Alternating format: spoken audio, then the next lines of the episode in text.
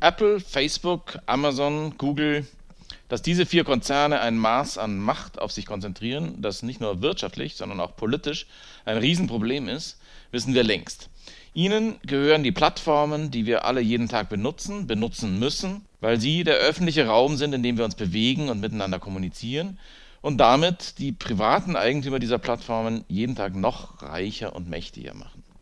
Aber jetzt scheint Bewegung in die Sache zu kommen, sowohl politisch als auch rechtlich, und zwar in den USA. Was da passiert, was dabei auf dem Spiel steht und welche Rolle das Kartellrecht dabei spielt, darüber spreche ich mit Nicolas Guggenberger von der Yale Law School, Leiter des Information Society Project dort. Ich bin Max Steinbeiß vom Verfassungsblog. Sie hören Corona Constitutional, dem Krisenpodcast des Verfassungsblogs. Und paypal at verfassungsblog.de lautet die Adresse unseres PayPal-Spendentopfes in welchen Sie bitte jetzt Gelegenheit haben, ein paar Euro hineinzulegen. Vielen Dank dafür und bis gleich. Verfassungsblog Corona Constitutional, unser Podcast zur Krise.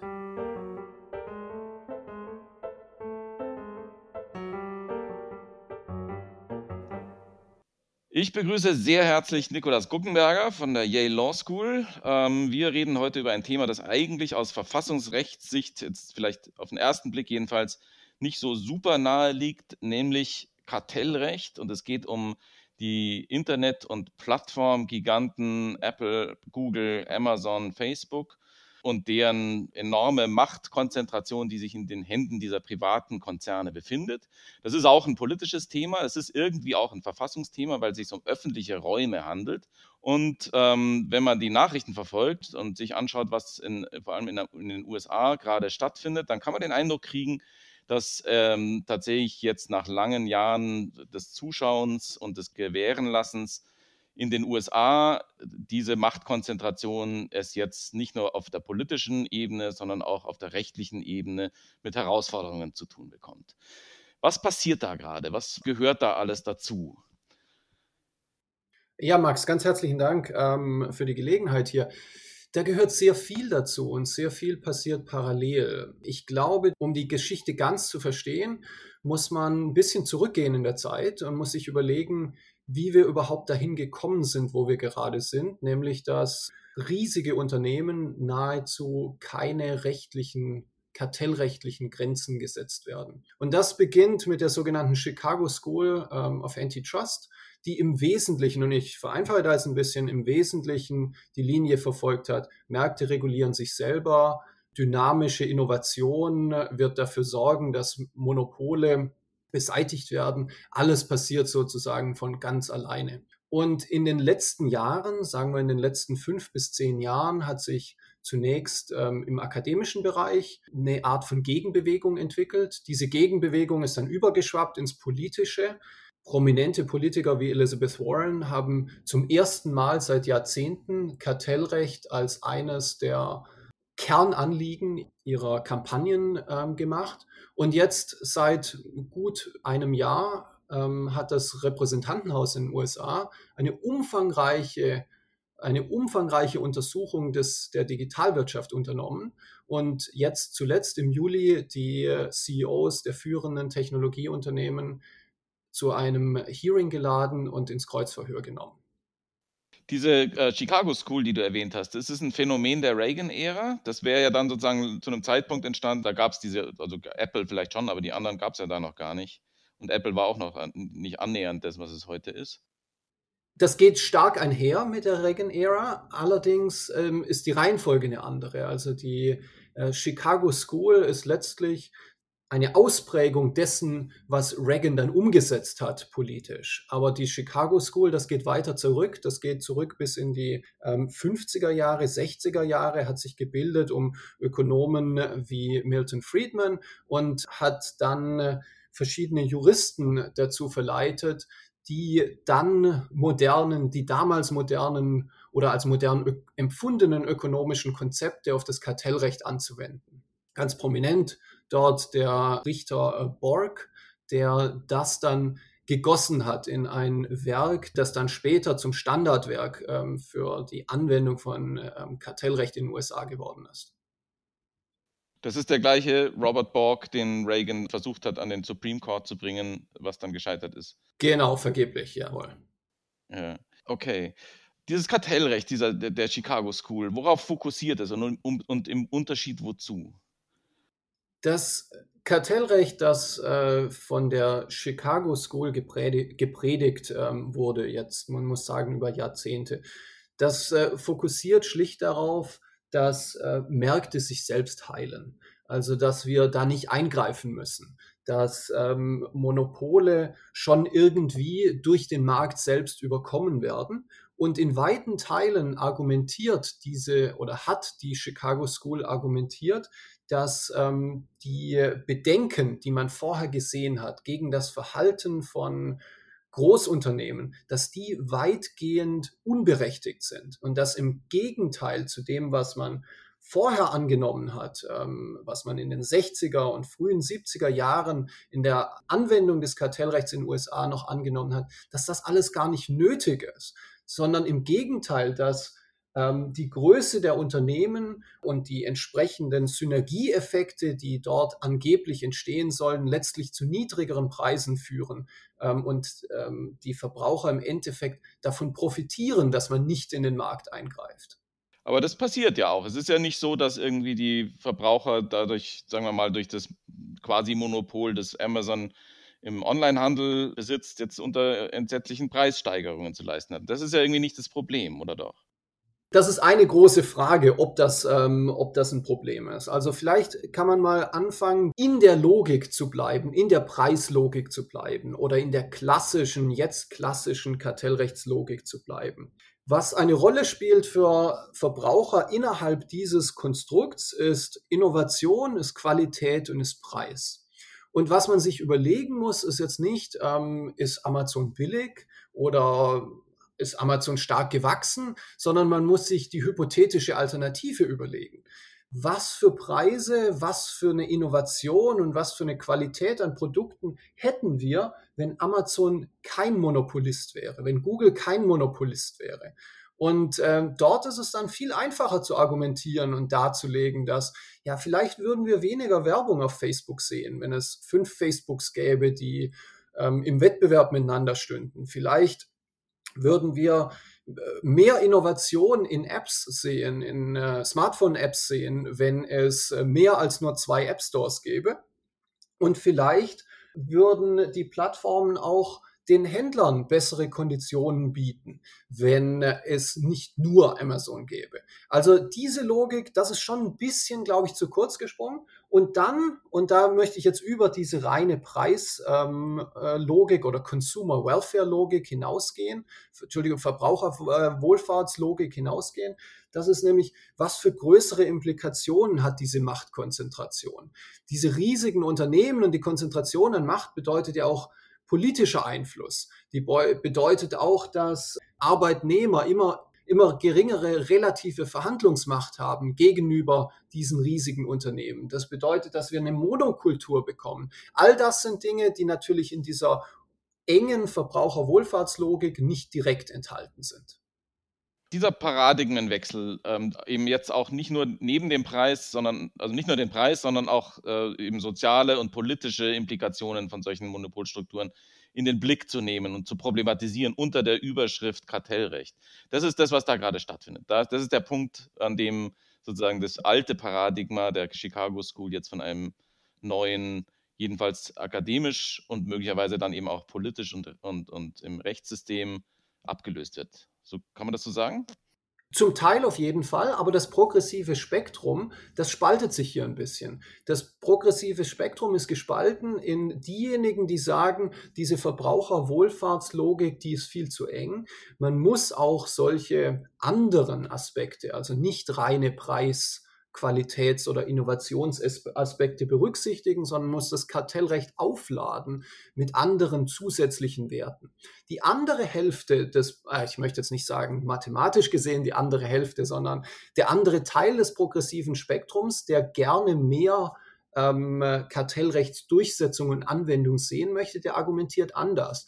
Der argumentiert, wir sollten bei der Verbraucherwohlfahrtslogik bleiben, Aber selbst unter Anwendung der Verbraucherwohlfahrtslogik ist eine stärkere ist ein stärkerer Fokus auf die Durchsetzung von Kartellrecht geboten. Selbst diese Preis-, Qualitäts- und Innovationslogik gebietet, dass wir entweder Amazon zwingen, faire Konditionen anbieten, dass wir, vom, dass wir möglicherweise Amazon aufspalten müssen, dass wir alle möglichen anderen Mechanismen ähm, oder Werkzeuge einsetzen müssen, um die Macht der Konzerne einzudämmen. Also das sind zwei verschiedene Strömungen innerhalb des progressiven politischen Spektrums.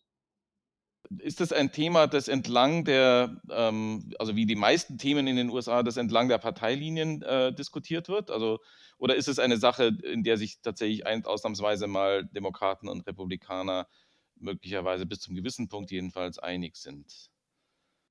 Das ist eine hochinteressante Frage und insoweit ist äh, die derzeitige Debatte um die Zukunft des Kartellrechts in gewisser Weise ein Sonderfall. Traditionell war es so, dass ähm,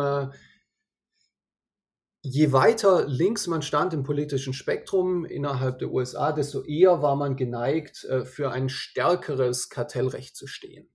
Ähm, jetzt ist es aber so, dass einige konservative Politiker, besonders Senatoren, entdeckt haben, dass das Kartellrecht möglicherweise auch verwendet werden kann, um äh, etwas anderes zu adressieren, nämlich was Sie als eine ja, Monokultur der, der Inhaltsmoderation online sehen. Also es gibt verschiedene Beschwerden, dass ähm, die Technologiekonzerne konservative Ansichten online diskriminieren würden. Inhaltlich sind diese Behauptungen alle von der Hand zu weisen und ähm, entbehren jeder tatsächlichen Grundlage.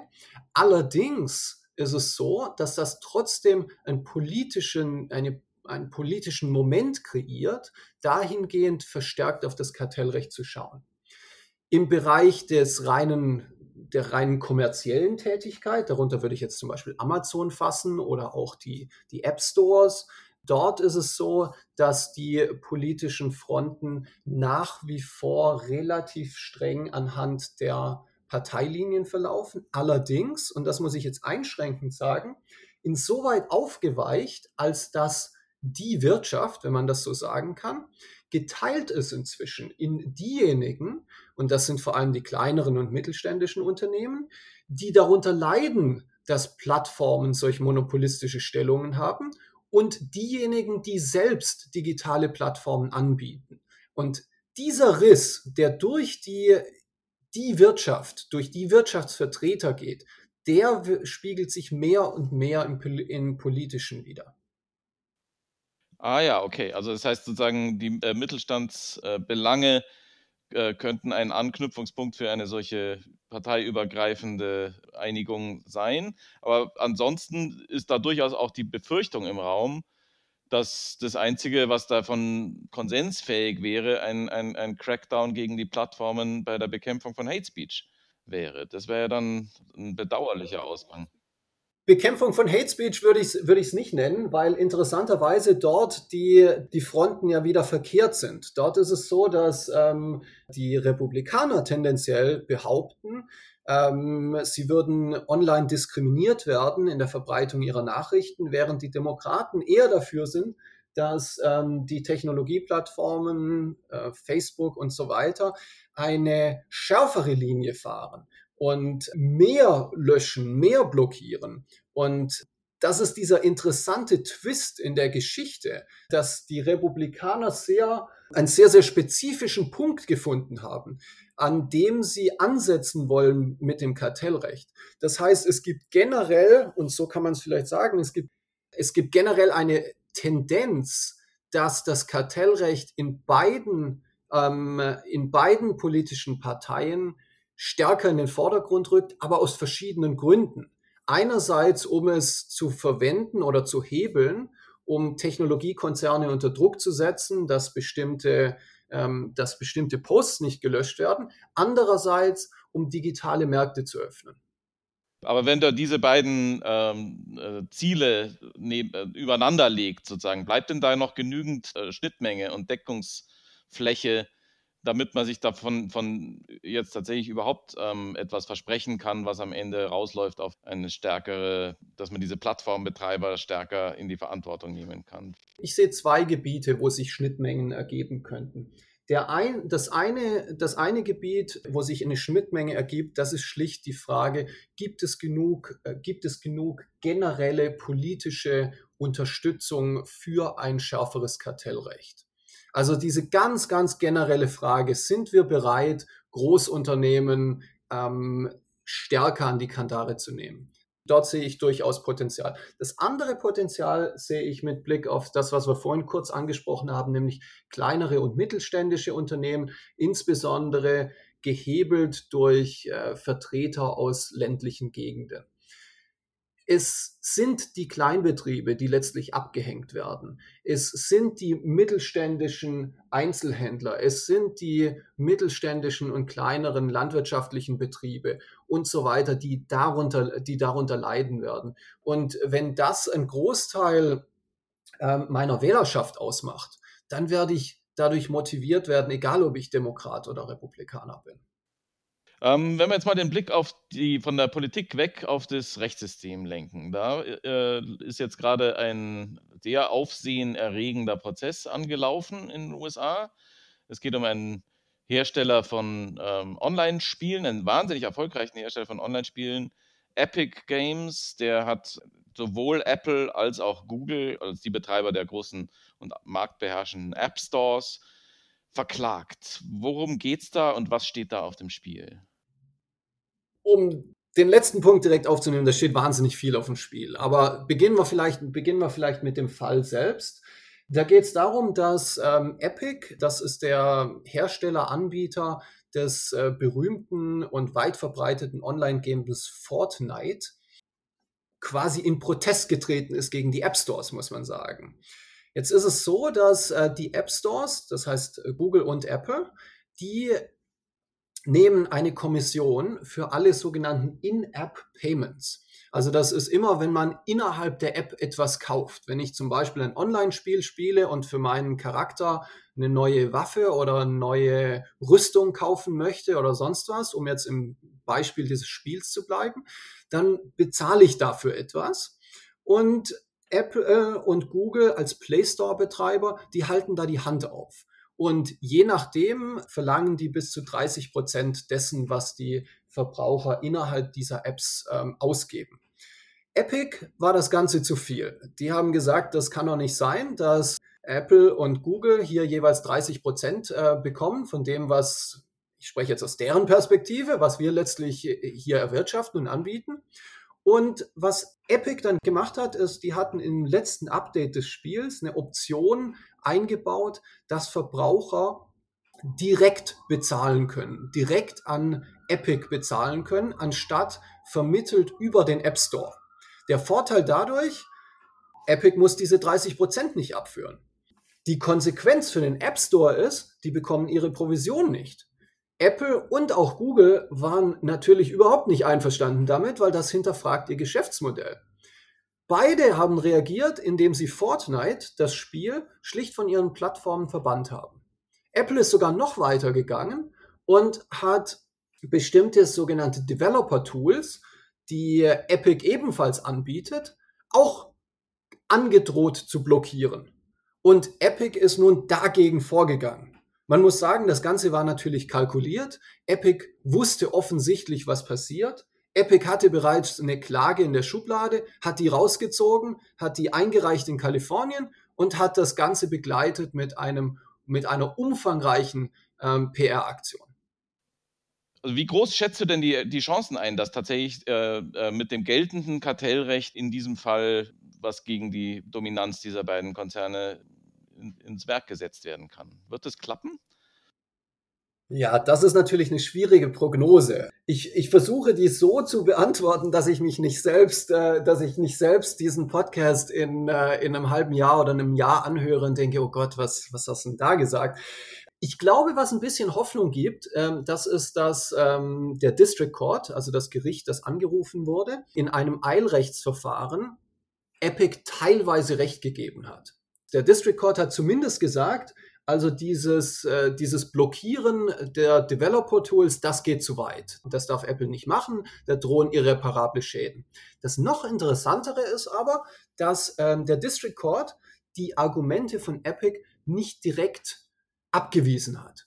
Und das zeigt, wie weit das Pendel im Kartellrecht ausgeschlagen war. Man hätte erwarten können, dass der District Court direkt sagt, ja, das, äh, das sehen wir keinen Anlass, dass ähm, Epic überhaupt Erfolg haben könnte. Das heißt, was mir Hoffnung gibt, ist, dass der District Court hier in der Tat geäußert hat, dass es erhebliche Bedenken an der Rechtmäßigkeit des Handelns der App Stores gibt, und zwar insbesondere mit Blick auf die Gebühren, die der App Store verlangt. Und das ist das das ist das wirklich Erstaunliche, dass man direkt auf die Gebühren schaut. Dazu muss man wissen, dass das amerikanische Kartellrecht anders als das europäische Kartellrecht normalerweise in Situationen einer erhöhten Marktkonzentration keine direkte Preiskontrolle unternimmt, sondern nur danach schaut, ob das Unternehmen versucht, weitere Märkte zu monopolisieren oder eine Monopolstellung aufrechtzuerhalten. Also marktmissbräuchliches Verhalten, das äh, heißt es, glaube ich, wenn ich es richtig sehe, in, im europäischen Kartellrecht. Das, so, da gibt es sozusagen kein entsprechendes Pendant dazu in Amerika. Ja, marktmissbräuchliches Verhalten im europäischen Kontext geht einfach viel weiter. Marktmissbräuchliches Verhalten im europäischen Kontext umfasst alles, was der amerikanische Kontext umfasst. Das amerikanische Kartellrecht, abgesehen von ganz engen Sonderkonstellationen, sie sieht aber normalerweise keine Grenze vor mit Blick auf den Preis. Also das Monopol kann letztlich einen Monopolpreis verlangen, ohne dass das Kartellrecht notwendigerweise dies unterbinden würde. Das ist anders als im europäischen Kartellrecht. Mhm. Also was wäre denn dann sozusagen das, das, äh, das Potenzial, das das Kartellrecht jetzt hier bietet, um, um die, die Machtposition dieser Plattformbetreiber herauszufordern? Geht es da um die Zerschlagung, so wie in den in Anfang des 20. Jahrhunderts? Oder geht es darum, eben bestimmte Praktiken regulieren oder verbieten oder, oder dagegen, dagegen den Klageweg äh, zu ermöglichen? Was muss man sich da vorstellen? Was kommt dazu auf diese Konzerne? Da muss man, da muss man vermutlich unterscheiden zwischen dem konkreten Verfahren und der allgemeinen Entwicklung. Das konkrete Verfahren, das ist eine Unterlassungsklage, Injunctive Relief. Ähm, das heißt, hier will Epic einfach nur festgestellt haben vom Gericht am Ende des Verfahrens, dass äh, das Verhalten, das Apple und äh, Google hier an den Tag legen, dass das nicht erlaubt ist und dass die Konditionen des App Stores sich ändern müssen. Die breitere Debatte, die geht viel, viel weiter. Und äh, dort ist letztlich ähm, theoretisch jedenfalls alles auf dem Tisch. Also die äh, Kartellrechtsbehörden äh, in den USA, das ist sowohl, äh, also sowohl das Department of Justice als auch die FTC, die haben Untersuchungen eingeleitet bislang, allerdings noch keine Klage erhoben. Und was bei diesen Untersuchungen rauskommt und was letztlich dabei rauskommen würde, wenn sie den Klage erheben, das ist völlig offen und das kann reichen von bestimmten äh, Verhaltensanforderungen bis theoretisch hin zu Aufspaltungen. Es gab ja schon seit einer ganzen Weile, jetzt jedenfalls in, in Deutschland und in Europa, eine Debatte darüber, ob man sich von, also gerade unter dem Gesichtspunkt öffentlicher Raum so eine Art Konstitutionalisierungsprozess da vorstellen kann. Und wenn man sich anschaut, was, was Facebook in Hinblick auf sozusagen justizähnliche Strukturen installiert hat, dann kann man zumindest äh, das so betrachten, als ob das in die Richtung irgendwie weist. Ist das eine Sache, die in den USA auch eine Rolle spielt? Und wie würdest du das betrachten? Ähm, das spielt durchaus eine Rolle und faktisch kann man auch beobachten, dass sich entsprechende Prozesse herausbilden, ohne dass das Ganze aber gesetzlich angeordnet wäre. Der große Unterschied, der resultiert hier von der Meinungsfreiheitsgarantie, dem First Amendment in den USA, dass für viele Plattformen, insbesondere wenn es sich um Plattformen im Kommunikationsbereich handelt, relativ dem Staat relativ enge Grenzen setzt, wenn es um so eine interne äh, Konstitutionalisierung ginge, die angeordnet wäre. Also es findet faktisch statt, ja, dem stimme ich zu. Das, äh, das neue Board, das neue Oversight Board, das Facebook eingerichtet hat, ist ein Beispiel davon. Die verschiedenen Streitschlichtungsmechanismen, die Online-Plattformen einrichten, all das sind Beispiele davon. Aber das Ganze ist nicht staatlich angeordnet. Was ich davon halte, ich bin relativ kritisch, um ehrlich zu sein. Ähm, das hängt damit zusammen, dass ich davon ausgehe, dass solche Maßnahmen die Positionen der Tech-Plattformen letztlich zumindest mittel- bis langfristig weiter stärken werden. Das wird dazu führen, dass wir letztlich private Monopole haben, die dann zwar entweder direkt oder entweder direkt reguliert sind oder durch ähm, industrielle Selbstregulierung reguliert sind. Aber das beseitigt die Machtstellung und die Machtkonzentration meines Erachtens in keiner Weise. Ja, das leuchtet mir auch ein. Also, genau. Ja, super. Also vielen Dank. Das war super interessant. Ich glaube, das ist echt nochmal eine schöne, schöne Ergänzung. Ganz herzlichen Dank.